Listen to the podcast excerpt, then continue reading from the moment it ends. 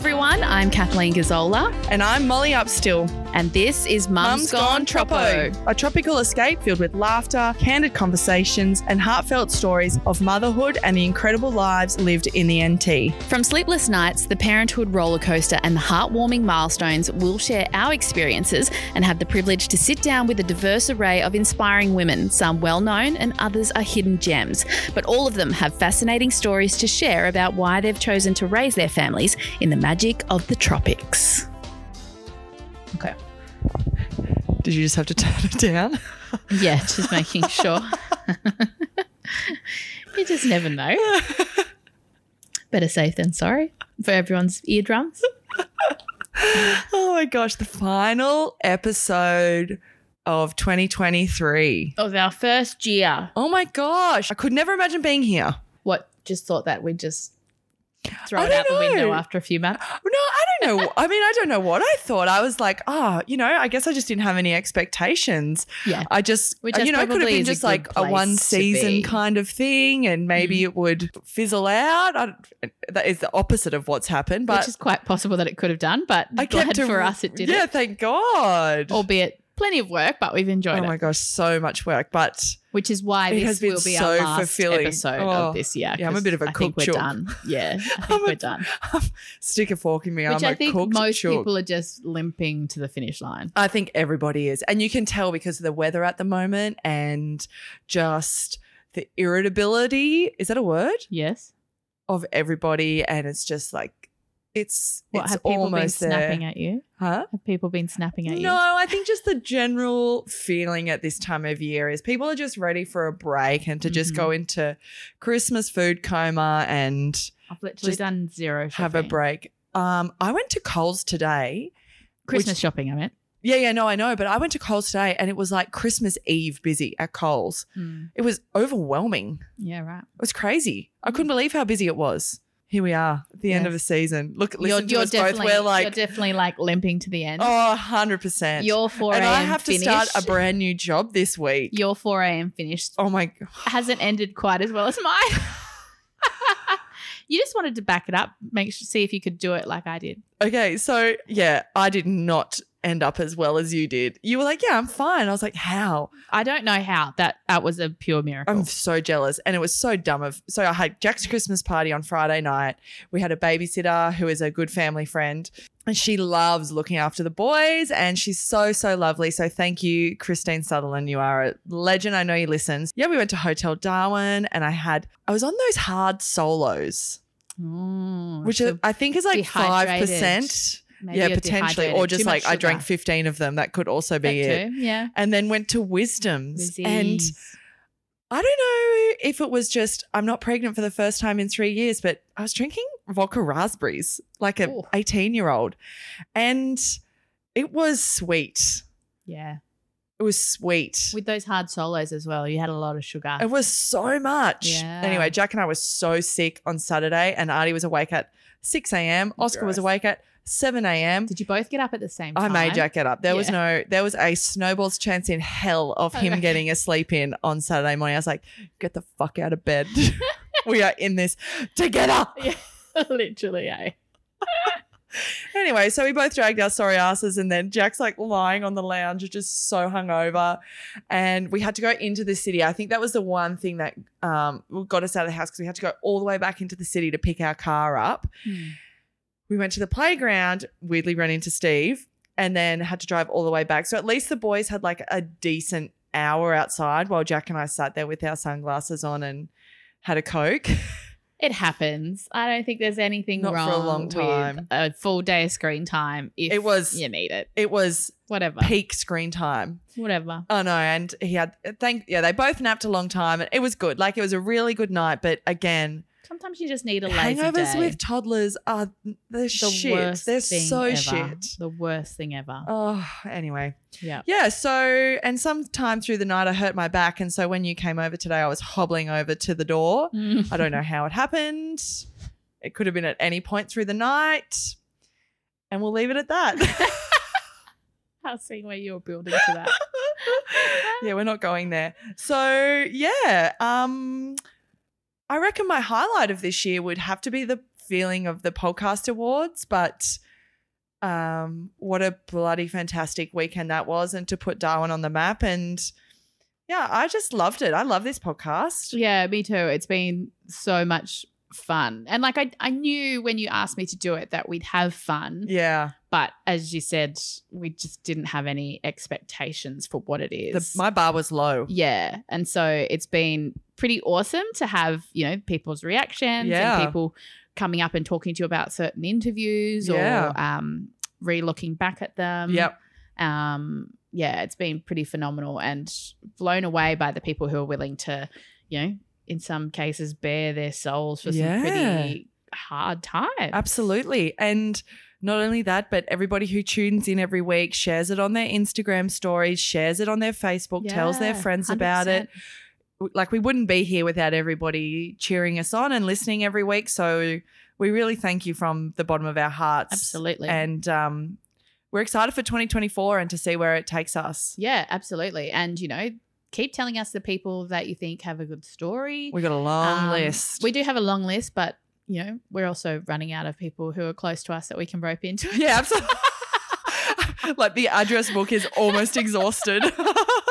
So we need you, dear Yeah, listener, we to do. help us out. we do. Hey, I got the funniest message today, and I think that this is like the best mango madness of the year, and such a good mango madness to end on because it is literally about mangoes. yeah, exactly. So I got a message on Instagram from a listener called Jocelyn who said she's more than happy Hi, to share this story.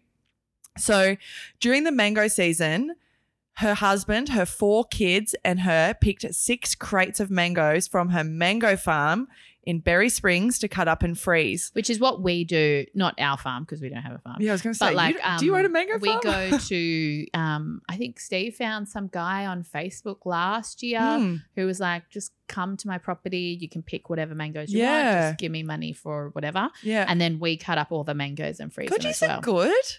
It's awesome. You're so efficient. You do that with like cows and sheep as well. Hey. not physically ourselves. We go through a butcher. Yeah. we just come to our farm and get our sheep and our organize through a butcher. Yes, we go wholesale. That's amazing. I reckon that's awesome that you Saves a lot of money. Does it actually? I mean, yeah, uh, in a broader scheme, like it's it's expensive to start off with, but um, You then use we're not having hey? to, yeah, but then you're not having to buy meat at Does your Chance weekly get shop. the bones? Yeah. How good. Yeah. Hmm. Maybe I need to start to do that. I'm so unorganized. Anyway, Oh, I don't do it. Steve organizes it all. Yeah, Steve. That's good. This takes the mental load off you. Exactly. Yeah. Um, so she got six crates of mangoes from the farm for us to cut up and freeze. My husband was away when they all ripened, so I had the fun task of cutting them up and bagging them for the chest freezer in their shed. I estimate it took her 12 hours in total. That's a long time. I think Steve probably with our mangoes this year took a couple of days, like a couple Oh, of arbos. Yeah. Hard no. Mm. Last week, there was a lightning strike that fried our electric gate mechanism. Un- unknowingly, it also cut the power to the shed freezer. The thawed out mangoes were discovered yesterday, green and off. Not a big deal in the scheme of life, but I cried so many tears today over stupid mangoes. Anyway, I had to share my bad day. Jocelyn, honey, we've all been there. I mean, not personally. I've never spent 12 hours cutting up mangoes, but like in this heat and at this time of year, Oh, to have 12 hours the- of work. and when the freezer goes off. Yeah. Oh, yeah. Ugh. But not only is the, she sent me some photos of the freezer that it, what is in there, like that's a lot of stuff that went to waste. Mm. And then I said, Oh, mate, I feel for you. I just think of all the smoothies and mango margaritas that could have been. oh, And she goes, and then she said, "I figure sharing my loss might help other help others through something similar. I can't even bear to look at the carnage. My husband is going to have to deal with it. He was away fishing for the week, hence why I didn't pick up that the sh- shed power had tripped. I hope she left it left it for him to clean. I think, yeah, yeah, she did. She's like that, and I said, "Oh, I Okay. lost um, we lost some um air cons last year, but."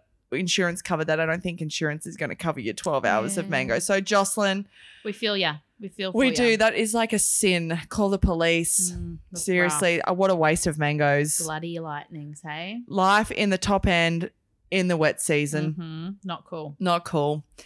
Well, let's crack on with this week's episode. Thank you again, everybody, for being here with us. Um, and um, I seriously can't wait till next year. Yeah, we thought this was an excellent person to end our season on. Oh my god, she's amazing. I love her. Yeah, Molly fangirls. a I lot in this did. I was like you with Tracy Hayes. I mean, Yeah. I love Tracy Hayes, but like with Vicki, I was like you were with Tracy. yeah, Tracy's interviewed probably. I think. Yeah, my favorite. yeah, she's amazing. Anyway, on to this week's guest. Vicki O'Halloran is a former administrator of the Northern Territory. Stylish and sophisticated is an understatement for a woman who worked her way up the ranks from early education to being the long-standing CEO of Somerville. She has sat on multiple boards working towards making the Northern Territory the best place it can possibly be. She's met the Queen. She married her childhood sweetheart. She's got a green thumb with a plot in the Darwin Botanic Gardens. But her biggest job of all is being a mum and sharing a beautiful bond with her daughter, Coco. Please welcome Vicki. Vicki O'Halloran, thank you for joining us. I'm happy to be here. I our, think. our final interview of the year. I think we started on a high with Katie Woolf, and we're like finishing Right in there with it. right there with it as well. So thank you so much for joining us. Thanks. Look, I'm really happy to be here, and um, yeah, I think your series and your podcasts are Oh. amazing. Stop it. Stop By it. sitting here blushing. I know, me too. Um, can I also just say that at the moment, I'm having a real love on Instagram of like older women who just ha- are oozing style. And you have walked in wearing platform crocs, White Crocs. a denim dress. You have beautifully manicured fingernails. Your makeup is done. Your glasses are done. I mean, your hair is always immaculate. Can't relate. I did put a straightener through my Lord Farquaad haircut this morning. You look gorgeous, Molly. Stop it. you would have to be one of the most stylish women I have ever come across. I I'm giving you the side eye. Yes, I know. but tell me I'm wrong. you obviously enjoy fashion and, and I love dressing up, that kind of fashion. thing. I um was a late mistake or late surprise. My my parents said after four boys, and yeah, my parents were always dressed up to go anywhere. Mhm. Shoes were shiny and fully tailored, so some of that's obviously rubbed off somewhere along the line. Oh, I just think you look, you know, people that just So have that style and they just Effortless. effortless, but you just look so put together. And I'm like, if I wore Crocs and a denim dress, people would be like, why? like, stop trying so hard. Jack, you would get that at home as you walk out the door, and Jack would be like, Molly, what are you wearing? and then just automatically cuts you down, right? I know. Steve goes, Is that a new dress? Ah, it's a couple weeks old. I just have left it at the back of the Cupboard cupboard with the didn't tag on so you didn't see it. Well, sometimes Craig even buys me the frocks. He's a good shopper. Oh, good on Wow. him. Well, he's Yeah. quite stylish too. yeah, I think so. Hmm. Yeah, Is that him or you? I know him. Usually we all know who's pushing the Or maybe style well behind- trained after a few years. Yeah, good point. I think it's what is it? I was thinking this morning, in case you asked me this question, I better know. But we started hanging out in '79, which means 44 years together, and then we married up here at St Mary's in 1993, so 30 years of marriage. Oh my so god! I thought I better do the sums in case you mentioned that. Don't worry, we're not going to make you do any sums because both of us are terrible. we at just sort of maths. look and yeah, well, yeah. Don't but even I ask me about get that geography. story as well. But I suppose let's start where we always do, Vicki. Tell us your mum stats. Okay, so mum to one daughter, uh, Coco, who's 23. And she's in Melbourne, you said. Yes, yes. So as you know, Coco um, grew up here in Darwin and then decided she wanted to go to university in Melbourne. And uh, when she completed university, she started work there, and she's um, been working for about eighteen months now, premier in cabinet in in Melbourne. Amazing. So, yeah, Wow. really enjoying life and. She loves animals, so she seems to be permanently house sitting at somebody else's place, looking after a dog or a cat, and uh, that's how she gets her fill, I think. Oh, fab. Did you ever think that she would come back to Darwin or you thought "Mm, she's going to be a big city girl? Oh no, I live in hope that she'll she'll come home all? eventually and um, yeah, and make this a home with maybe a few acres and some animals. But uh, it might be wishful thinking, but I don't think so. Yeah. Yeah, fair enough. Um, Coco is an interesting name. Is it after Coco Chanel or where did you get the name Coco? I think it was probably the late 80s, Craig and I, oh, sorry, mid 80s, Craig and I were in Thailand and we'd been on the beach all day and walking up to get something to eat. And I really remember the moment of walking up this hill, looking up. There were palm trees. It was a great sunset.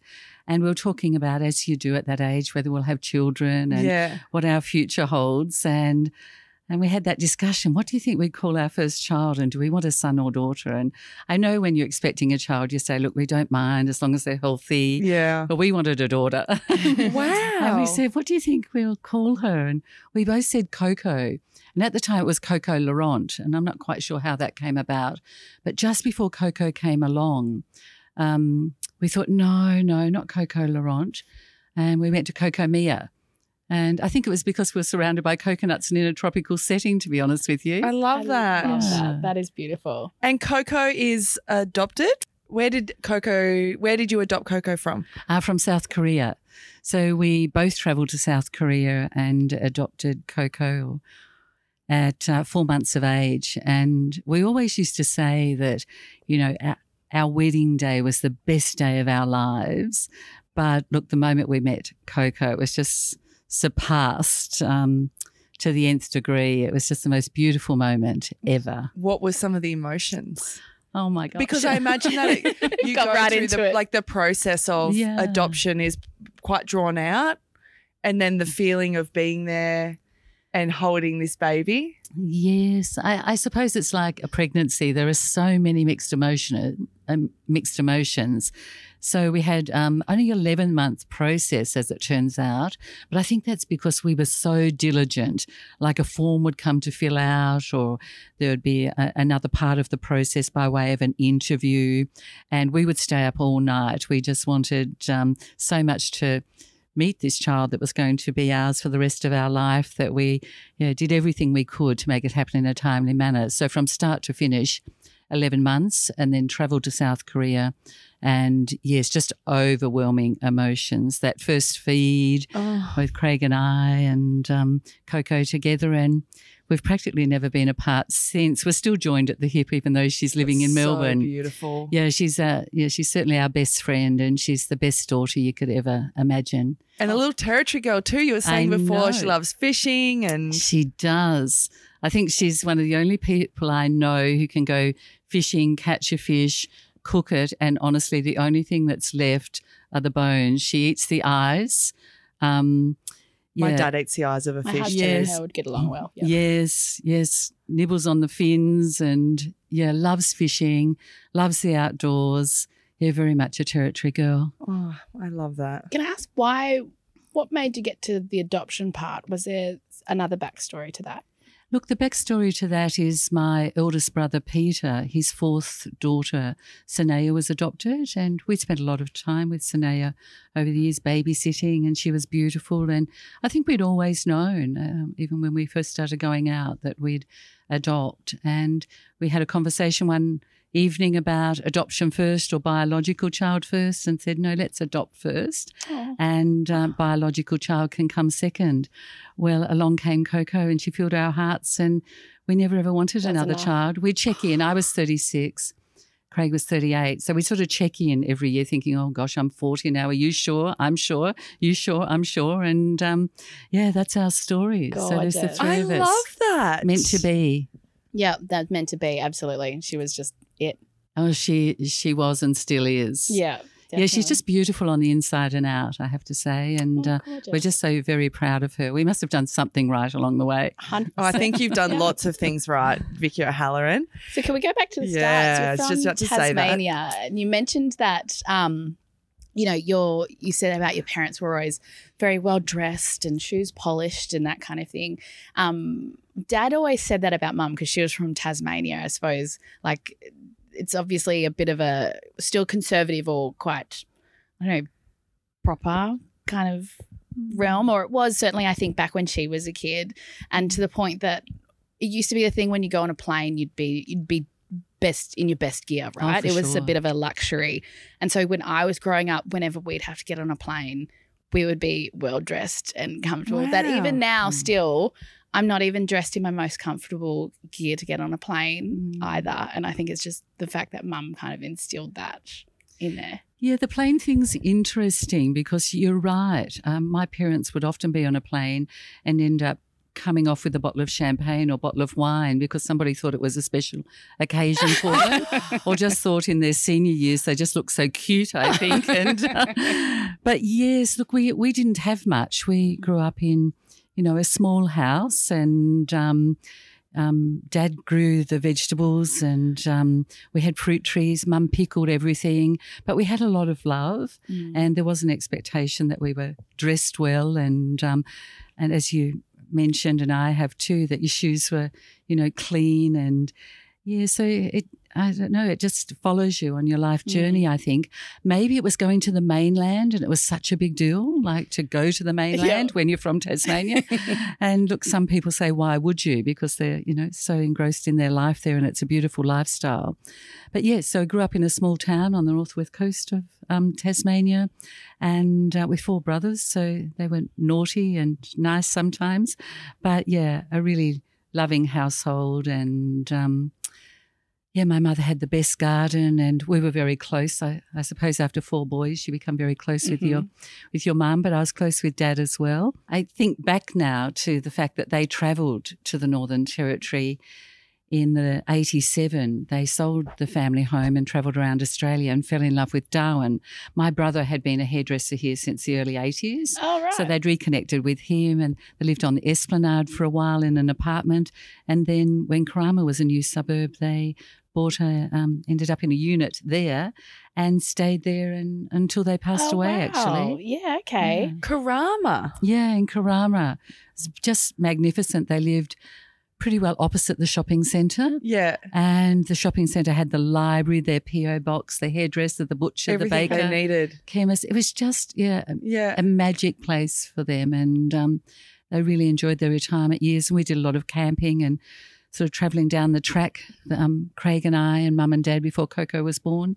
And then Coco spent a lot of time there as a little one with my with my mum and dad. And mum would let her do anything and everything, actually. I we used to go out there. It was sort of one of those cream brick places, but mum would let her paint the walls and all of the things that we weren't allowed to do and, you know, bake Yep. anything and everything. And yeah, they were besties too. Oh, I love that. And so Craig was your childhood sweetheart. Yes, yes. I suppose you know, good Tasmanian story. We, our families knew Not each related.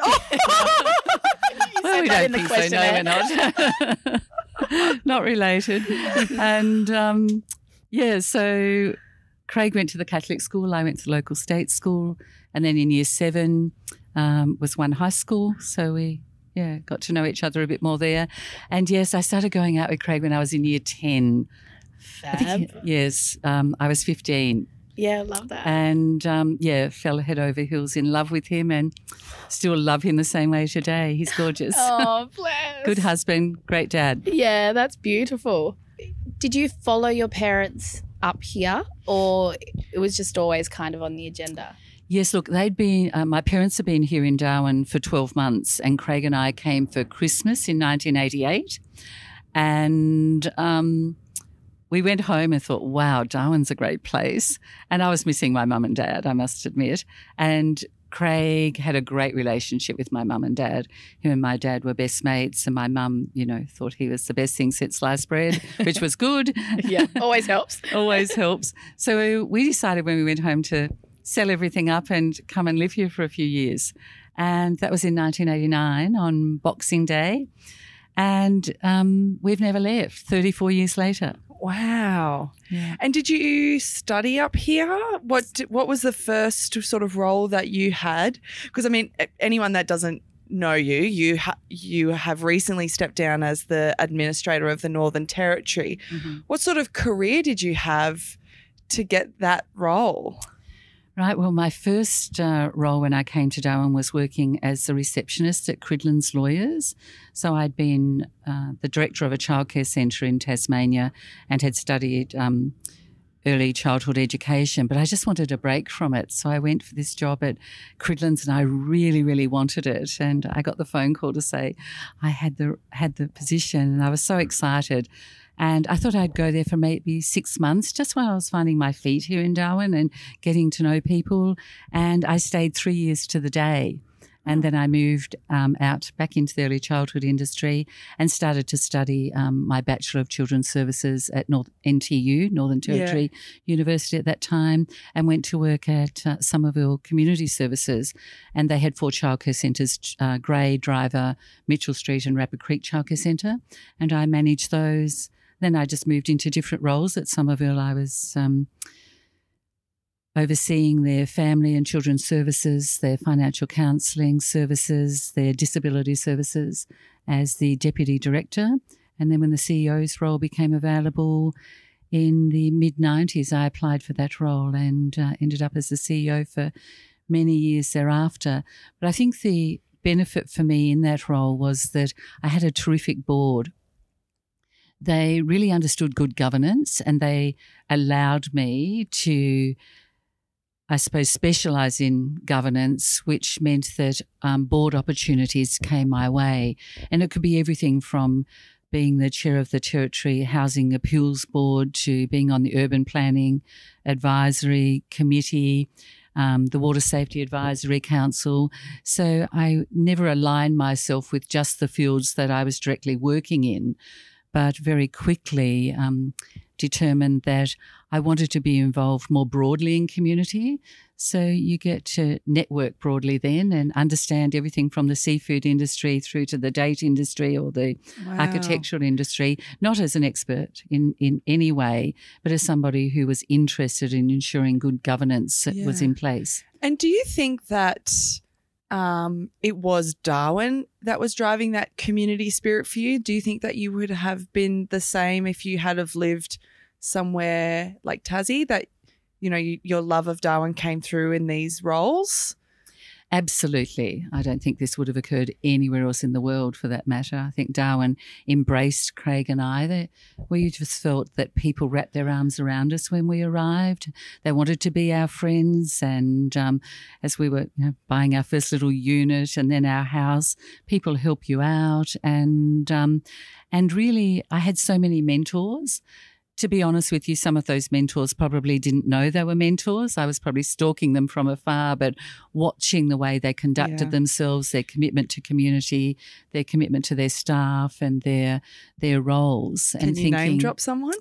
Yes, yes, I could probably name drop a couple. Chris Tudor was one. Chris Tudor was the he used to call himself the headmaster, not the principal of uh, St Philip's College in Alice Springs. I um, always thought that Chris worked respectfully and inclusively, and uh, but he was his own person. And I really admired that with Chris. I thought his interactions with the students, the teachers, and the community were were really special.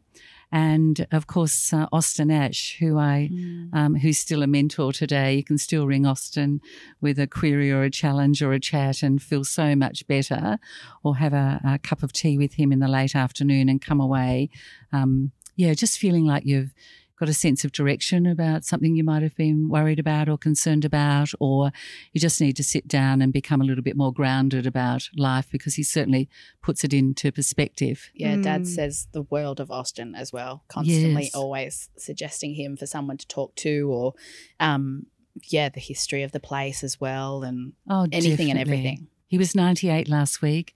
We had the oh, best innings. conversation, and mm. there's always laughter and there's always discerning moments while you're listening deeply to his experiences and views of the world. And yeah, so I've been very lucky. Wow. and is a mentor something that you think everybody should have? Yes, in their own way. Mentors for me have been people I might have a cup of tea with.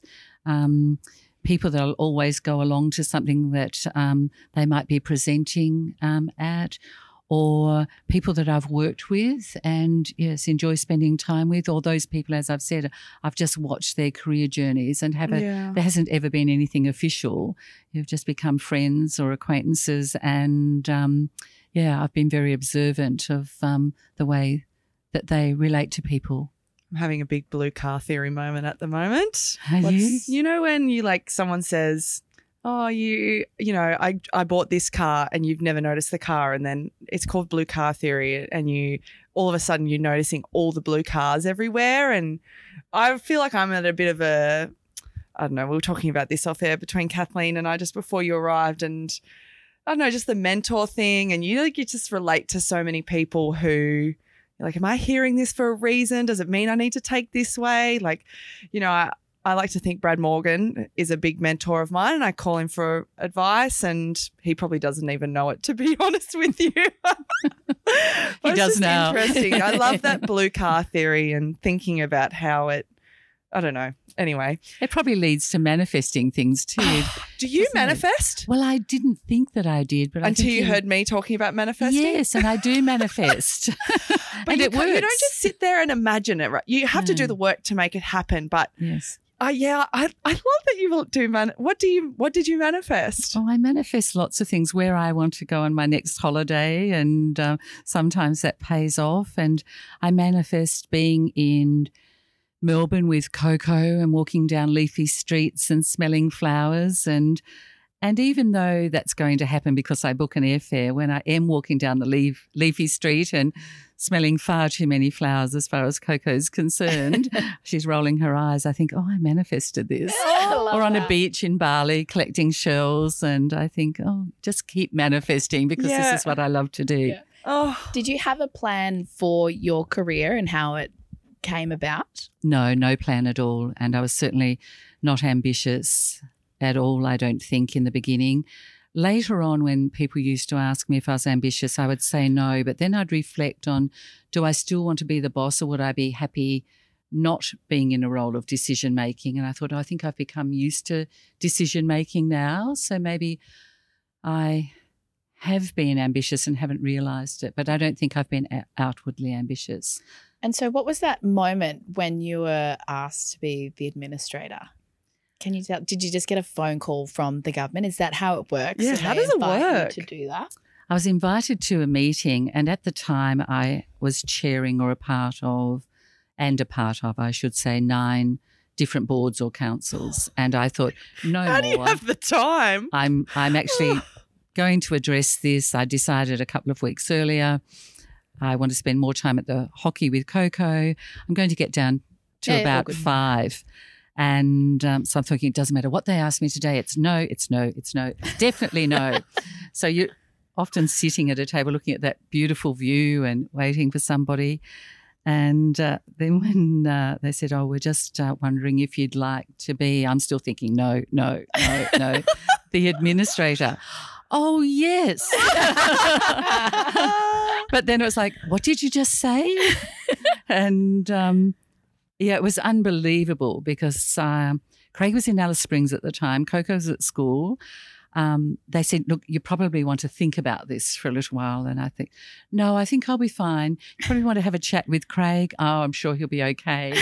and then going back to sit in the car, and I had this very physical reaction. It was like I'd swallowed a bee, just this really hot buzzing feeling all the way from my throat down to my tummy and then back up again. And I just couldn't be present. And I rang Craig and said, "I've just had a meeting, and this is what's happened." And he was like really? Oh, okay. And uh, I had to go to a meeting or whatever it was at the time, and then waited for Coco to get home. So we had a fairly emotional moment at at home. And one of my best best friends, Daphne Reed, was coming over for dinner, and um, here we were, very emotional, knowing we had this very sort of top notch secret. But Daphne Yeah. was actually the president of. Um, Somerville at the time, or the chairperson of Somerville at the time, and I was told that And you I were could still actually, CEO? Yes, Yeah. but I could. There were. Um, I could tell both um, Craig and Coco that this was a possibility because it's quite a process, and I could certainly confide in my chair because I would need some time off. Yeah. So I think we all sat around and had a cry before we went out and had some Chinese, and then it took months to sort of land that this was going to be our future for a couple of years. It was a two-year appointment at the time. And um, yeah, a whole lot of adjustment had to take place. Coco was in year 12. Wow. So the decision was made after the announcement that we wouldn't move into Government House until she completed her um, exams and Yeah. assignments. And, so, what was it about the role that you were just like, oh my God, yes? Immediately, yes. I think I just admired, as I mentioned, in particular, Austin and, of course, Sally Thomas and so many other former Mm. administrators. And because it was something that never crossed my mind, imagine being asked to do that. It was just Well, of course, but are you sure you're asking the right person? Oh. Am I dreaming this? It's just not possible. Mm-hmm. And that's how, yes, I felt like I, I would wake up for months. And even once I became administrator, I'd still wake up and think, we're living in this house. I am the administrator. Yeah. And um, yeah, it's the I would most do that. beautiful property in Darwin, I reckon. Like, oh, Definitely. it's stunning. I Mm. love. Like, it is. It is the epitome of Darwin. That house, I reckon. Like, just so tropical history, overlooking the harbour, Parliament House behind. It's one of those ones that is still the breath away. tradition, I suppose, because Darwin has been destroyed several times.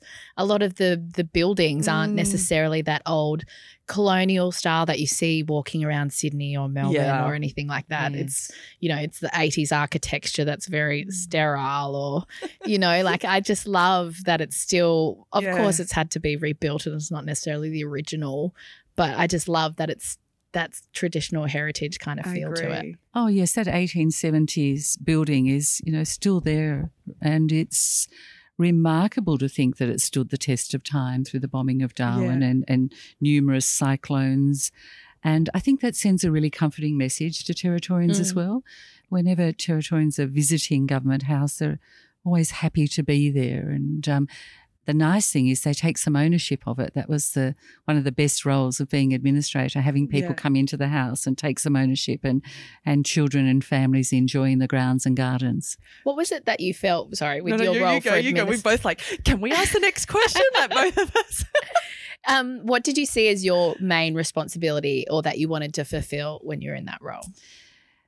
Austin Asche said to me once I was sworn in as the administrator, Vicki, be the administrator to all Territorians, not just those in the in Darwin. Mm. And so I took that really seriously. It was important to be out bush and to be in the lounge rooms of of uh, people's homes, to be at you know in childcare centres, and but also undertaking the official duties with the you know in, in the formal way that they should be conducted. So it was the diversity, the opportunity to do that, but to really um, try to be relatable to Territorians. I mean, Territorians are relaxed, easygoing people, but I still think they have expectations of people in office to conduct themselves a certain way. So to find that balance, but to do it with my whole heart in it and just be Vicki O'Halloran. This is who I am.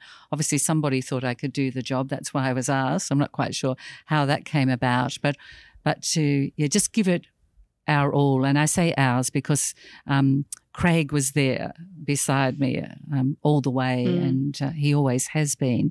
But it d- did take the two of us to be able to make it happen. But touching on how, yeah, Territorians are so laid back, and you know, you can see your chief minister walking down the street and expect her to stop and actually have a chat to you. Did you find that the protocol that is around such a, a high position, you're representing the Queen, so of course there's a lot of those um, structures that are expected. Did you find any of that kind of stifling or frustrating that you have to present it in a certain way and you have to be that very official? Hmm. Look, that's an interesting question, Kathleen, because I didn't find it stifling or, or frustrating because I thought I can do this in a way that I hope is relatable to the people and I can undertake the duties that I've signed up for in a way that will make sure that they are done the right way, but also with warmth and kindness and, Mhm. and good humour. And there's a time and place for everything. Sure. Yeah. So, you know, I kept my manners in check. I've been, you know, I was brought up that way to be respectful and empathetic and, and well So I suppose I was able to draw on a lot of that, what, a lot of what my parents had instilled in me, but also be the Territorian that I am. Yeah. And there's no doubt that some days that's that was a bit challenging, but I was just as happy making play-doh with five-year-olds or swearing in the, the next judge because at the end of the day, we're, we're all people. Yeah. We all have some days are better than others and Yeah. uh, all those good things or things might be troubling us. And we can lose sight of that when we see people in what we perceive are important Mm. positions. But they, you know, the sun goes down and the tide comes in and we go off to bed and have our thoughts to ourselves. But, you know, really at the end of the day, no matter what you're doing, we are all just people with the highs and lows. And the good times and the challenging times in life. I think you definitely achieved that, Vicki. I think it was always definitely with a lot of warmth and relatability. I always enjoyed seeing you there and yeah, didn't feel like it was you were unapproachable or anything like that. Yeah, you brought a, an Mm. extra element to certain events and that kind of stuff. Oh, that's that's really kind of you. Makes me feel good. Cheers. What was it like meeting the Queen? I mean, we've shared the photo of you next to the Queen wearing something that Marcia, who we interviewed oh, Yes. a couple of a good couple of months ago now, who Mm. made that outfit for you. And what was it like meeting the Queen? Was that the most surreal moment? Yes, I think it was. You're sort of in a lovely car coming up to the gates of Buckingham Palace. Like most of us, we've probably, if we've travelled to London, stood on the outside of those gates Yeah. and peered through and wonder if one of the guards might make some eye contact, and they never do. So when we were, Craig and I were in the back seat and we were coming towards the gates and they said um, our names and the gates opened. It was a little girl moment, there's no doubt about that. And then we met the um, Queen's Lady in Waiting who asked us if, it would be okay if we met the Queen in her private quarters. I don't know what, we, were, what we were going to say, but of course, you know, of course. What the But- Queen asked. the Queen says. you bet, you bet. So it was an incredible um, thrill. But it was like sitting here talking to you both today. Um, she was very interested in the territory, obviously in Australia as a whole, um, recalled some really special times in the territory. And I'd just been in Katherine, and there were some young ladies there who knew that I was going to meet the Queen, and uh, three young ladies with um, intellectual disabilities, and they were showing me their dance moves. And they said, Would I please say hello to the Queen from them? So I was telling the Queen this story, and she said to me, I can't believe this. Her Majesty actually said to me, Do you think they still remember me and know who I am? I said, Oh, Your Majesty, I don't think you realise how great your profile is, and particularly in Australia, and yes, certainly in the Northern Territory. So I was able to tell the girls later that I mentioned them oh, that's awesome. and their names when I was talking to Her Majesty, and yeah, they were thrilled. And why was it that you were there? Just for people who didn't know why you were there meeting the Queen. Sure. So there was an invitation um, from Her Majesty, which uh, would normally happen to the governors in other states and the administrator of the Northern Territory as a, an opportunity to meet with her representative. So it wasn't for a particular reason? Or Well, Well, apart from the invitation to meet with her, we actually um, were there recognising uh, one of the staff from Government House for their years of service. oh, So we're able to do to do both, and that's really important. That's fabulous. Yeah, wow. And did you have to have um, special training? You know, that you have to curtsy a certain way, stand a certain distance, not allowed Wear to touch her or thing, say yeah. anything.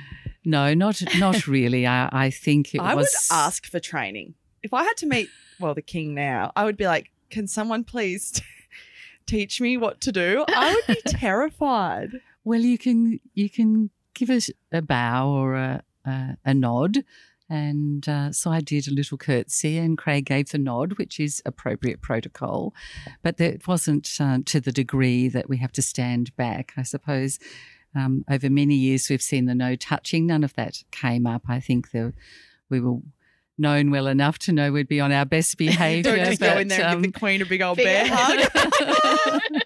no, no, I, I promise I didn't do that. but no, it was a wonderful opportunity and, and to showcase the Northern Territory. Did you gift Mm. her something?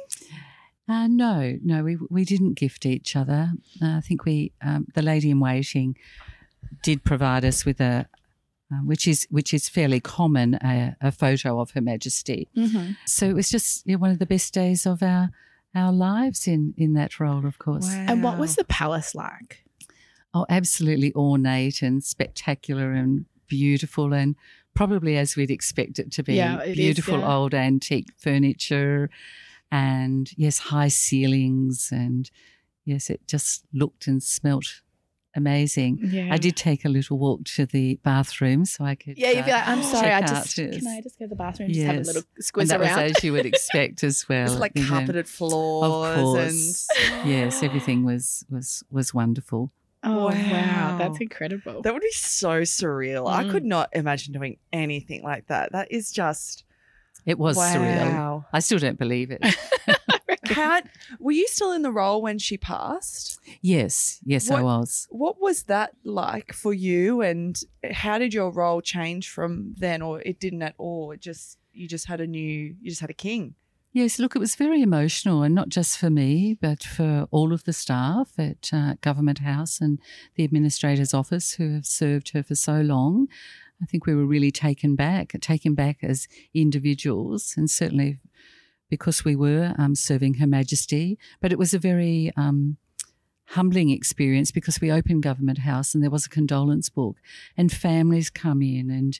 And to see grown men, you know, really quite emotional, having to sit on the steps and take a moment, and and for young children to write in the condolence book or draw um, pictures and send special messages to to the family. And then, of course, it was a very smooth transition um, to um, Prin- um, King Charles. Yeah, well, they I guess they've been planning for probably a long while. Mm. Yes. Operation Even I was- London Bridge or whatever. when I was called. watching the news, um, something I found super interesting, and it makes total sense when you think about it. But Kochie and um, Nat had gone over, and they said that they, like five, six years ago, ten years ago, had paid for that place that they had, where they had the desk set where up they had the the desk set up. They yeah. had paid for that place I heard that interview too. Yeah. years earlier to, in preparation for the Queen to die. And I was like, that it makes sense, right? Because you, I guess for a 96 year old woman, you kind or however old she was, 96, 97, I guess you kind of expect it to happen. But like, imagine being the Queen, being like, oh, these people have paid for me. Like they're just waiting for me to die. They're preparing for me to die.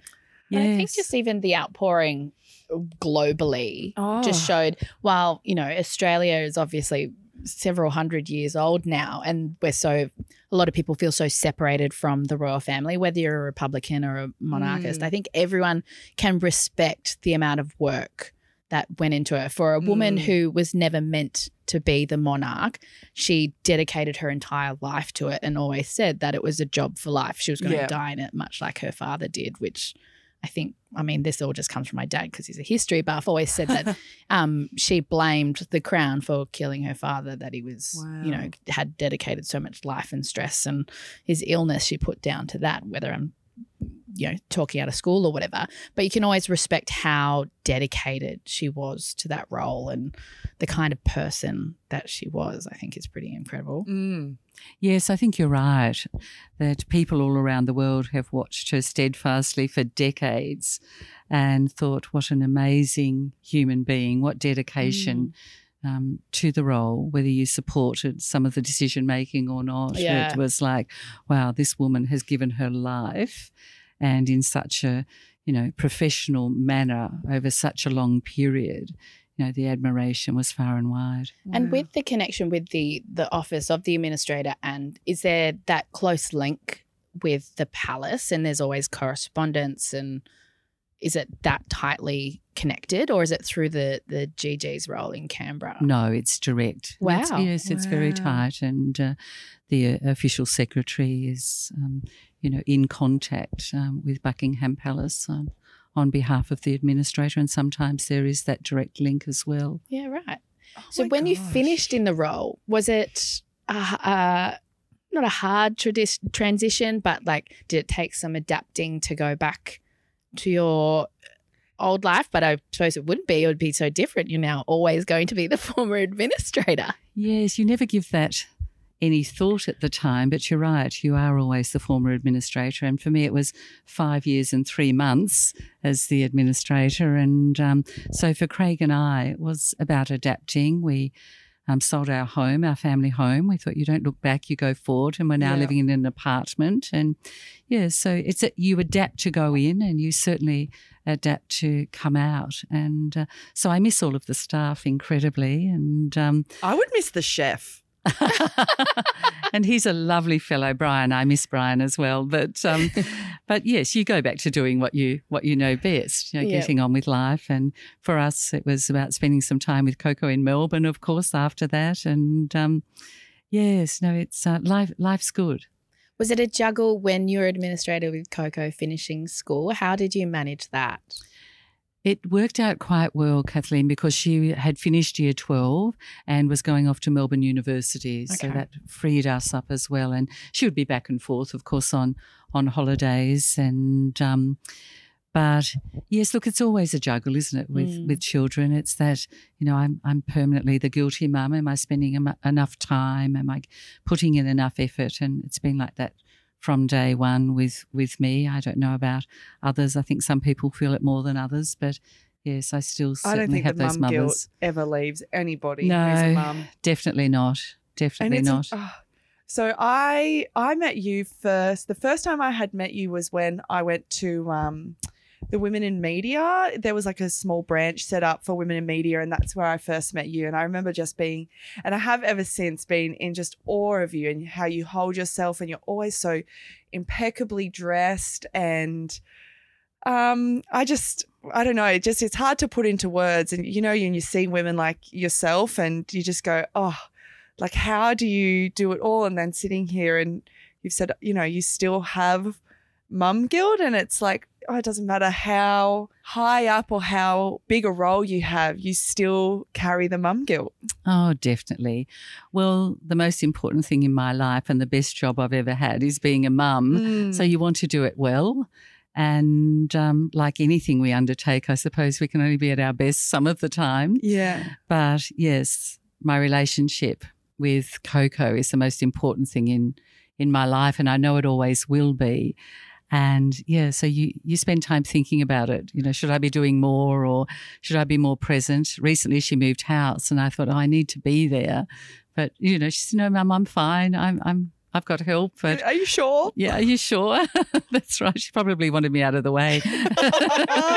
but yes, you do. It's it's a daily thought. But we speak on the phone probably two or three times a day still, wow and um, and FaceTime and send notes to each other, and um, yeah, so that makes my makes my day, makes my life. yeah If she's okay, we're okay. Yeah. That's that's how we are. Yeah. She's happy and things are going well. We can achieve anything. Yeah, yeah.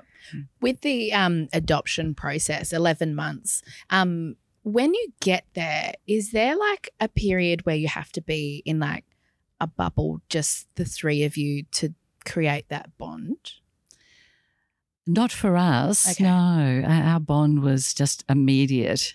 Yes, the moment we set eyes on each other, it was we knew that it just melted our hearts. Just looked into those eyes, and she was ours, and it's still the same. Yeah. I she never arrives in Darwin uh, without me just going to tears at the airport. Oh. I can't. I can't not. Yeah. I cannot. Um, I talk to myself and go, okay, hold yourself together, Vicki. She's going to walk through the doors any moment. You will be fine. And she walks through the doors, and there's my 23 year old baby who is just the most beautiful young lady I've ever seen. And she's all ours, and Oh I go gosh, to pieces. tears to my does, eye. I know, me and you were It's like- so And I- Cuddle her so tightly. She's always has to get the wings out. Like, it's okay, mum. You can let you can let me go now. I'm and here. smothering kisses and um, yes, and That's hold on so to her all the way down Vicki. the um, And it's hard to let escalator and the hold on to her of waiting oh for wait her so you go through to security and wait at the oh, gate you of just course. No, I'm I'm like the first face that everyone's going to see. She's always down the back of the plane, so I have to see everyone that comes off the plane. I'm like, And I bet you everyone's like, "Hi, Vicki. Hi, Vicki. Yeah, Want to stop for yes, a stop hi, for a I'm just waiting too?" for Coco. Keep going. Keep going. Go away. Where's my baby? Oh, Everything's right with the world when we're together. Yeah. Yeah. And so, why South Korea? Is it just that there's such a need? Um, I think we chose South Korea um, based on the fact that um, my niece Sanaya, um, Of course, you was, said that, sorry, yeah, yep. from South Korea, and and um, yeah, it just aligned. And South Korea was a country that was open at the time. And have you? Is it a, a process throughout Coco's life to have a connection to Mm, that and to just to understand her that. background? Um, we all went to Korea. I think Coco was about. 17 and it was for the purpose of shopping only and eating exotic food And foods so- skincare in South Korea. skincare Ah, really? Yes. Mm. I can see us sitting in the markets eating. Um, you chose a squid in a tank, and it comes out and it's chop, chop, chopped up, and the chili sauce goes on. So the tentacles are moving on your plate, and you, Oh, you have the no. chopsticks, and you're picking them up. And uh, as you're eating them, they're sort of sticking to your cheek and popping. Uh, we have that video of Coco and I, not her father, who opted out on this occasion, eating these half live tentacles. And and Coco saying, Mum, they're delicious. And I'm sort of sitting there going, Well, they're not actually, but I'm Sure, honey. I've been the one that's had to do all the roller coaster rides over mountains in Vietnam and at Disney Worlds and you name it. And I thought, I'm not opting out on this. Yeah. No, no. I will live to regret it. I won't enjoy it. But yes, I'll play my part. Oh my gosh, that's amazing. hilarious. That's amazing. Yeah, I couldn't do that. No, I, Mm. no, I would Steve you can do will, the you will see thing. the things that you will do for your daughter. Mum, this roller coaster, I used to look at it and think, no, not that one. Oh, come on, Mum. Okay. And was it good in the end? It was good in the end. Uh, I think she'd learnt a new language from me before the end. but yes, they were thrilling times. And um, yeah, they are the things that when, I suppose when you have one child as well, um, I think yeah, Coco would probably blackmail me. If I had a brother or sister, I'd have somebody to go with. So come on, mum. Yeah. Yeah, okay then. guilt, Oh guilt would set in once Yes. again. Um, so you are very into your. You said before you love smelling the flowers and you love gardening. Um, has that something that you've always enjoyed? I mean, I you know I, I know we just spoke about how beautiful administrator the administrator's house is or government house is. The gardens are immaculate. Was that anything that you ever got mm. involved in, or was it something that you had to be like, oh, I want to get in there and Yes, I love gardening. I can remember sitting on the porch of our little house in Tasmania. Mum was always gardening and I was helping her out. And when I went to, ended up at Government House, of course, one of the first questions was, um, can I have my own vegetable patch? And um, Dermot, who's the senior horticulturist there, said yes, he would make space for me. And um, I worked with yeah I all the that one of the horticulturists first there. questions you One of the first questions, can I have my veggie patch? so I had a veggie patch for the whole time I was there, and we grew a lot of chilies and basil, and always went in the Royal hard to Darwin grow show. vegetables up here, isn't it? No, no. Got to do Asian. yes, Asian Yeah, a lot of Asian vegetables. Yeah, your zucchinis and your tomatoes and your cucumbers and your eggplants grow Mm. really well, and we had squash and beans, and so Just yeah. got to be strategic with the yes, you st- do, time and plant year. at the right time, and and yeah, apply the right um, fertilizer, prepare your soil, and uh, away you go. Nitrogen from the storms. Oh yes, NPK mix. Yes. Yes. so what do you do now that you're in a how do you get your gardening how do you get your green thumb out now that you're in an apartment we have an allotment at the Botanic Gardens. Oh, Oh, fab. that's very former administrator of you i love is. the botanic gardens. I went on the wait list. that's where jack and i eloped Oh really? yeah Oh, i just love it it's so beautiful i'm not a gardener but i love looking at gardens Oh, Gives a sense I- of peace. I think, yeah, doesn't I it? just love them. I'm I'm really not much of a gardener. My dad is a massive gardener, and I just never got the green thumb. Like we pick up the palm fronds around our house, but I've never really felt compelled. But if I will always, wherever I go to major city, I'll always go to their botanic gardens or whatever the equivalent is, and I could walk through our botanic gardens. Oh, I love them. They're so beautiful. yes. Maybe once you plant your first garden, you'll be hooked, Molly. I think that's what Mm. happens. Well, of I did. I tried in Tassie. I tried. So I lived in Tassie for two years. Jack and I um, moved down there kind of on a whim, and um, I tried because I love the um, like the English garden look and roses and peonies. You know the the flowers Yes. that just don't grow up here.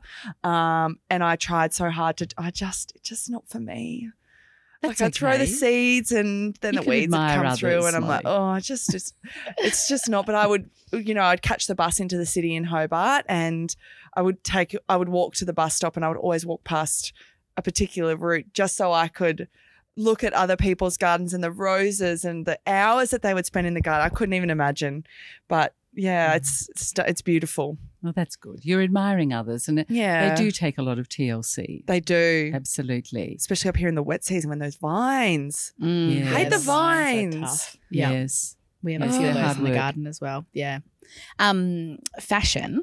So even before you became the administrator, you always did a lot with uh, race day fashion as well. You always got your outfits all immaculately Did you? met and millinery and all that created as well. Did you really? I Yeah, didn't you did. know I that? No, I did. didn't know. I mean, but Oh. I've lived here for what seven years, so I probably didn't know that. It's when I and was I young, only had Molly. ever seen you. no, I had only ever seen you. I mean, immaculately dressed. Yeah, for the a administrator role. finalist in fashions on the field. Oh, my god, you have such a good memory. I'd forgotten that. yeah, thanks to real Cloth in those Yeah. days. I used to Oh, go to real. Cloth and get Yes. great outfits. And um, yeah, Rhonda was always into you know, dressing me up. And uh, yeah, I loved that, I must admit. Sort of came about by accident, I think, in the beginning. Oh, really? Just wearing an outfit and Yep. ending up up there on, on stage. And um, yes, I think I quietly qu- enjoyed it thereafter for a few years. yeah. I think, think Coco would do, say, "Are you coming home with a sash today?" And I think, "Oh, no pressure." Had a girl moment for a while. And so, how would you pick your fashion, or when? What is it that get draws you to a particular outfit or your style? well, that's a good question. Probably fairly classic. Uh, excuse the Crocs today. I don't know. I reckon you look amazing. I've like literally haven't stopped looking at the. they are mega crush um, Crocs. I They was going are to say clogs because they're that's Yeah. shows my age. beautiful. clogs, Crocs.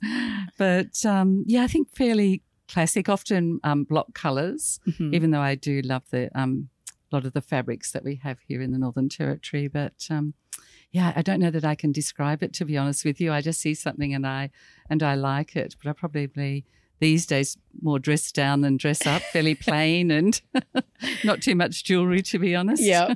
And so, what have you done with all your outfits that you got created when you're administrator? Because you would get a lot of fabrics and get them made. I mean, obviously, Marcia was telling us about that. That was a very intentional to showcase territory artists. Yes, it, yes, it was, and and Marsha was fantastic. She's amazing, isn't she? Oh, Actually, yes. when I was getting that dress made that I wore to that wedding at the end of last year, there was this beautiful um, batik sitting on the table there. And I was like, oh, this is so nice. And she's like, don't tell anyone, but it's for Vicki O'Halloran. And I was like, of course it is. And then I saw you wearing it at Anzac Day only, what, four Oh. months later. And I was like, I know where that dress is from. I think we crafted that from a um, Bali sarong, actually. Yeah, was beautiful. And then you had the um, like a matching strip in the hat. I'm pretty sure that you were wearing on the day. Um, Molly, I think you know more about my I know. I did me. say I'm a mega fan. so I do have them. They're all in the wardrobe at home. I think the um, the apartment that we purchased, it was all about how much wardrobe space.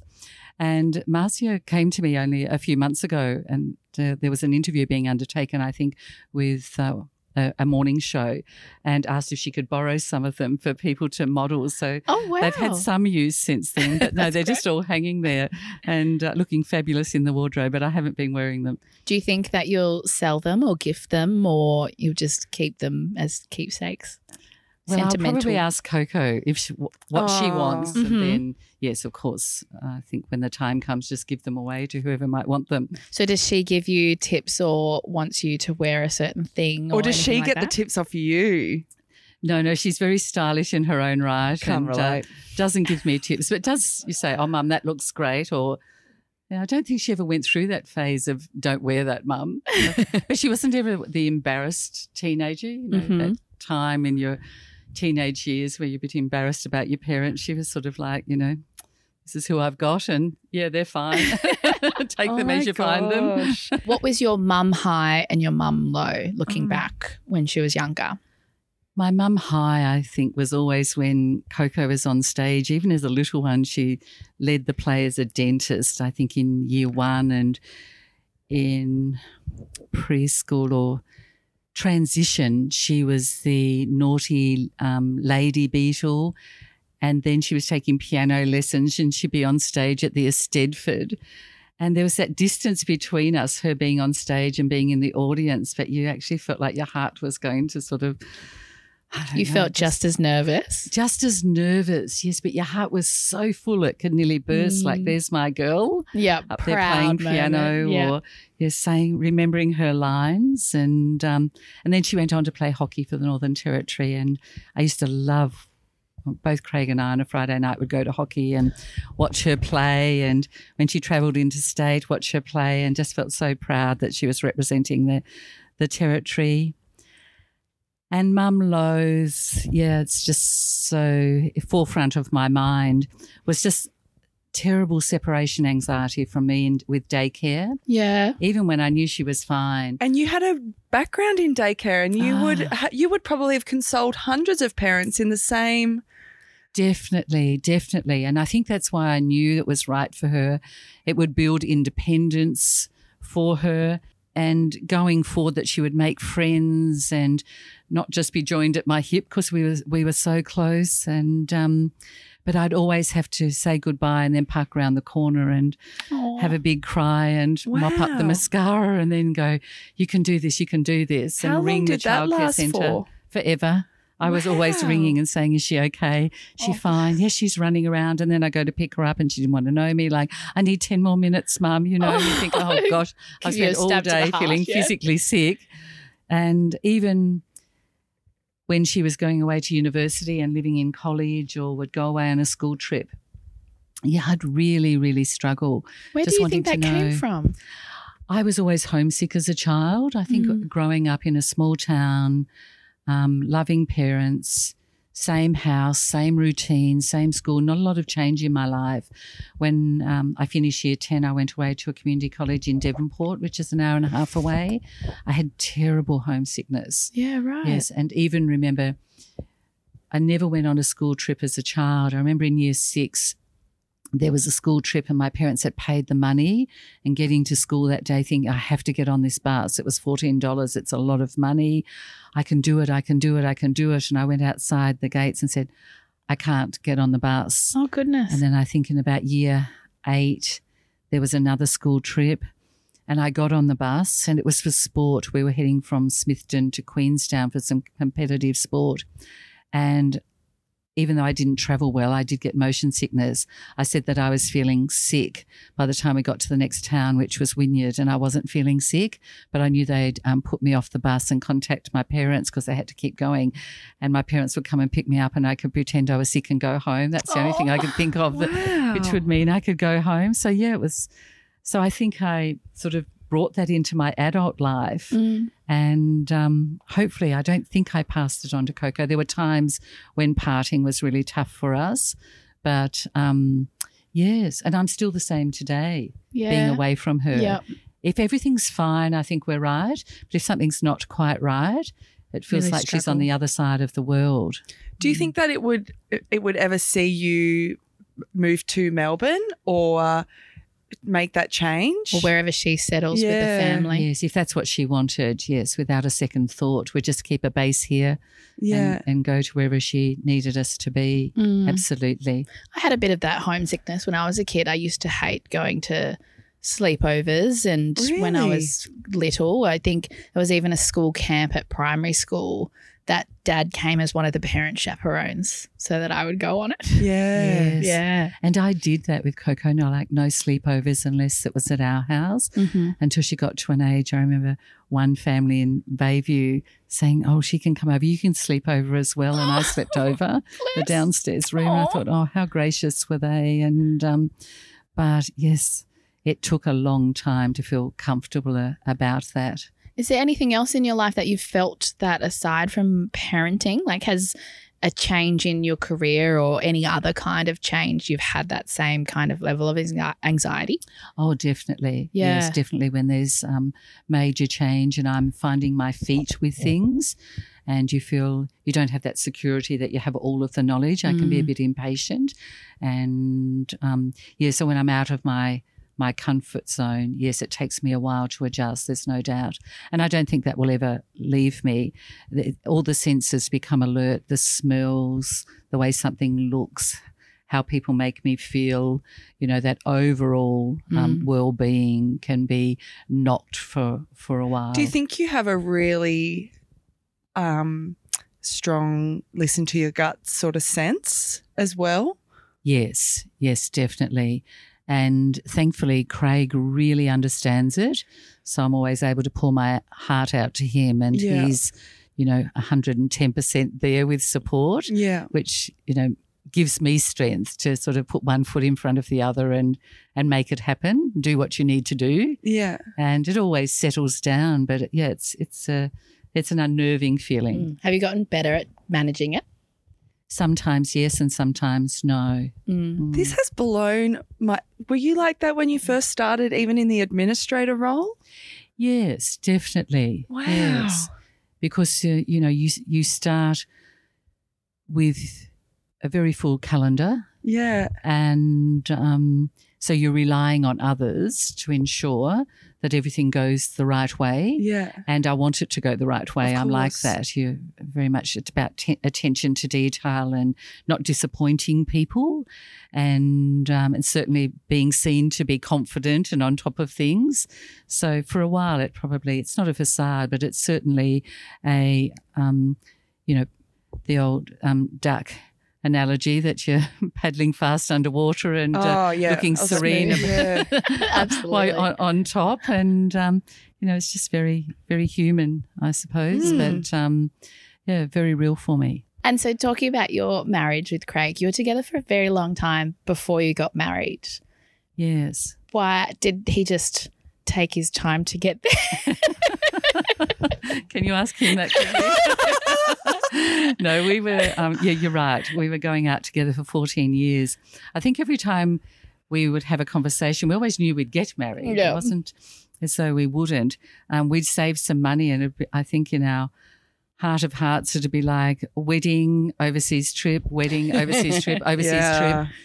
And um, then, even when Craig proposed, I was not expecting it.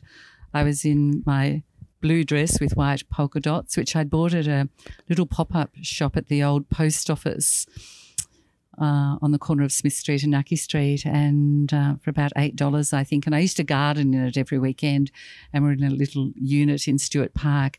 And I was really dirty, like I had dirt all over my knees and my hands, and a hat on and hat hair when I took it off to go inside. And Craig, uh, yeah, proposed then. Then? And I've still got that oh, dress. Oh, it's got holes in it everywhere, but I just can't quite. Like the territory's most stylish woman, and Yes, it wasn't stylish at all. That's beautiful. Yeah. did you expect it? No, no, not at all. I was. I think we were getting dressed to go out later that evening. I'd, I'd put even some clothes out. I'm not sure where we're heading to, but thinking I've just got to finish this last basket of petunias that'll make the garden look fantastic and get inside. Craig's already gone inside. I need to get up and have a shower and make myself respectable. And um, yeah, so there you go. Oh my gosh. What do you I often wonder what goes through blokes' heads when they do this sort of stuff. I'm like, you could have picked a better moment. Like Jack was the same. I was lying on the lounge. It was the middle of the day. I had just washed my hair. So I have very curly hair. So it, was frizzy. It was April. So it would have been like sort of borderline dry season, but still very humid. He's like, let's go for a walk. I was like, Jack, it's the middle of the day. Like, I'm watching Ta- Captain America. Like, let me just have my moment with Chris Evans, please. Like, I don't want to go for a walk right now. He's like, the dogs need to go for a walk. I was like, Jack, it is like 35 degrees. So anyway, I got in the car after like huff. yeah, I didn't even put a bra on. I was wearing my home moo I didn't have a hair tie. I forgot a hair tie. And then I I figured it out on the way there. I was like, he's going to propose. He's going to propose. And lo and behold, he was like, oh, let's just go down here. And I was like, I knew it. And then I was like, you could have picked a better day. So anyway, we went home after he proposed. Of course, I was always going to say yes. And I went and got a hair tie and got changed. And we went and took photos at, at the Botanic Gardens. And yeah, I was just like, why wouldn't you, like, could you have picked a better moment? But I guess, like, in the moment, that that's where their brain is. And I love that your instincts picked that up because mine did the same thing. We were on the Gili Island, so we were on a holiday, and so many times prior, one of his friends says, "I got him there. I pushed him. I constantly asked him," and I was like, "Yeah, okay, we've been together long enough. It was about time." um, but like every holiday, they'd be like, "Oh, do you think Steve's going to propose? Do you think Steve's going to propose?" And I just this one, I was like, "He's not going to. It's not happening." Like was dead set. It's not. but do you think deep down you knew it was? no at all? Oh. And then we decided to go watch the sunset and have drinks around you on the Gilis. You're riding around. Or that's whatever. Bali, isn't it? Uh, yeah, just off the Yeah. coast. Um, and I remember he was quote dressed up on for Island Life. He's normally I mean, walking down the street in Darwin, he's usually boardies in a singlet, looking Yeah. very cash. He's a double plugger man too, isn't he? He is. And so he decided to dress up wearing nicer shorts and a t shirt rather than a singlet and boardies. And I was like, this is weird. Why are you so dressed up? oh, we're just going to go watch the sunset and go out to dinner. So I was like, okay, there's something happening right now. Oh. So did you Oh, have any, you didn't have any? No Intuition on it? Nothing at all. I got you by all. surprise. I love that. Absolutely. You've got to love surprises. Absolutely. and it I'm was obviously an easy yes because you've been together for so long. You were just telling us before you're head over heels for each other. Yes, yes, it was an easy yes. I think it was yes, of course I will. Oh, Oh, love lovely. It's wonderful. And did you get married up here or in Yes. Tasmania? No, we were married here in St Mary's Church in the cathedral, and we had our reception at the Beagle at the museum. Ah, that's Yes, where I- I had my reception oh, did you? too. Yeah. It was wonderful. Yeah. And my brother, I didn't know this, my brother Michael had organised some fireworks down on the beach Oh, as fab. well. Very That's awesome. territory. It was amazing. That's really so good. incredible night. Yeah, they are the best of your lives, aren't they? Okay, we are coming to the end of it, but I wanted to get your favorite mango madness because this is a fabulous one. Okay, my favourite mango madness. So, when we were living in an elevated house in Fanny Bay, we Coco really wanted pets. She wanted a snake. She wanted lizards. She wanted rats and dogs and cats. So we said, okay, we'll get a rat. So ra- the rat came along. The rat was called Dora, and Dora had a cage, but really was often out of the cage with Coco. but this night, Coco was sound asleep in bed and was sitting on one of those old Chesterfield. I love Chesterfield lounges. They are beautiful. Yes, it was one of those old. How did you keep it not getting moldy? Wine coloured ones. We didn't. We just Oh, had right. to keep wiping it over. Yeah, yeah. but we're sitting there and there's this nibble nibble sort of on the on the my lower back, and I kept thinking. I looked at Craig and I thought, no, it's not Craig. He's not sort of tickling my back. Not I- tonight, honey. and I thought that's strange. So I sort of put my back back into the seat and sort of tickle, tickle again. Said to Craig, there's something going on here. Looked over into the cage, no Dora, and said, you know what? I think Dora's in the back of the couch. and you bet. We lifted up, oh, Craig lifted up the couch and we looked underneath, and here's Dora over in the corner of the couch, just sitting on enough of the wooden frame for us not to be able to reach her.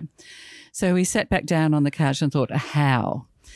And the only thing we could think to do was to start to unpick the back of it. So we unpicked all the stitching on the back corner and sort of pulled the triangle of the corner of the lounge, back of the lounge suite up. I thought, now we have to get her out. And there was no getting her out. We were laying on the floor and trying to put little bits of cheese, and she'd come over and see us and then take off. I thought, we can't leave her in the back. She'll probably eat the lounge suite away overnight and nibble away. So I'm on the back of the lounge suite with a chopstick, and on the end of the chopstick is a piece of string, and on the end of the piece of string is a piece of cheese. so I'm hanging it over, and Craig's sort of in the corner for when Dora comes out to sort of pounce. And it took us three hours. And that is no, there's no exaggerating. She would come out, grab the cheese, and take off back in underneath the lounge. They're clever little things, aren't I they? know, and I was thinking, you're kidding me. Here we are you know, at midnight. Is that really what you were saying? Come here. That's another story for another day, Molly. so yes, that was definitely all about being mad after too many mangoes. And uh, but we, you know, we eventually, I think. Tell me at least it was the dry season and you weren't there. No, like, it wasn't so- actually. I remember it Oh, was. to We, it. we were just starting to put some Christmas decorations up. That's why I know that it wasn't. So it would have been hot. And I can also, I remember thinking she's going to be so full of all this cheese in a moment that she won't come out at all. But I think she got so full and so sluggish, it became easier to catch us. so Never that's the been so Dora, well the. Dora story. And Dora wasn't named after Dora the Explorer. Dora was named after Coco's favourite childcare worker, Dora. Oh, oh, I know. so that's how much she did love childcare. yeah. oh gosh. so lovely. So to wrap up, what are you doing now and what's the future for former administrator Vicki O'Halloran? Well, I'm working at Charles Darwin University and yeah, loving the challenge and all the good work that's that's happening there and really enjoying the people. what I'm are you doing with. there? I'm the Vice President of Community Connections Oh. and the university's vision is to be the most connected university in the Northern Yeah. Territory, Australia, and beyond. So making that happen through all sorts of um, mediums and uh, into the future, just to enjoy the beautiful lifestyle we get to have here. Do you get to work out of the new building when it opens? Ah, maybe I'll have to ask the vice chancellor. At the moment, I'm on Casuarina campus. So, Yeah. but I've been inside for a look a few weeks Is ago. it beautiful? It's absolutely. It's a statement building, isn't it? And we'll have the art gallery there too. Oh, And- I'm excited for this future of Darwin. Yes, I am too. I think to really activate that space. Yeah, it needs it. It does. It And- does. And you think you said that if if Coco ever settles elsewhere with a family of her own, Yes. you'd still keep a base here. So the Oh, territory is course. always going to be a big part of your future. Well, yes, it's 34 years, so we've lived here longer than we've lived anywhere else. It's Mm. where our friends are. It's what we Mm. know. We Yeah. love the lifestyle. We're outdoors people. We don't like the cold. Never ever endure another winter. So Mm. yes, you've got us for life. Until you have grandkids, and I think that they pull at heartstrings more than Mm. even your daughter will. So let's let's. Can you pin imagine this. that, Molly? Is that yes, possible? I can. I think you would be a wonderful grandma when that time, Mm, if there's that time, time. comes. lots of time, lots of time. Well, thank you so much. Thank this has you been very much, one of my favorite interviews yet. Do you have blown me away. Thank you so much. And I'm so glad that we got to finish on a high with you on this episode. So Mm. really appreciate your time. Yeah, thank you, Molly. I, I've really appreciated it. And Kathleen, it's always um, good talking with you. I wish you all the best Thank and you. have a great Christmas with your Yeah, you too. Yes, you too. All right, like, subscribe, and we will see you sometime next year.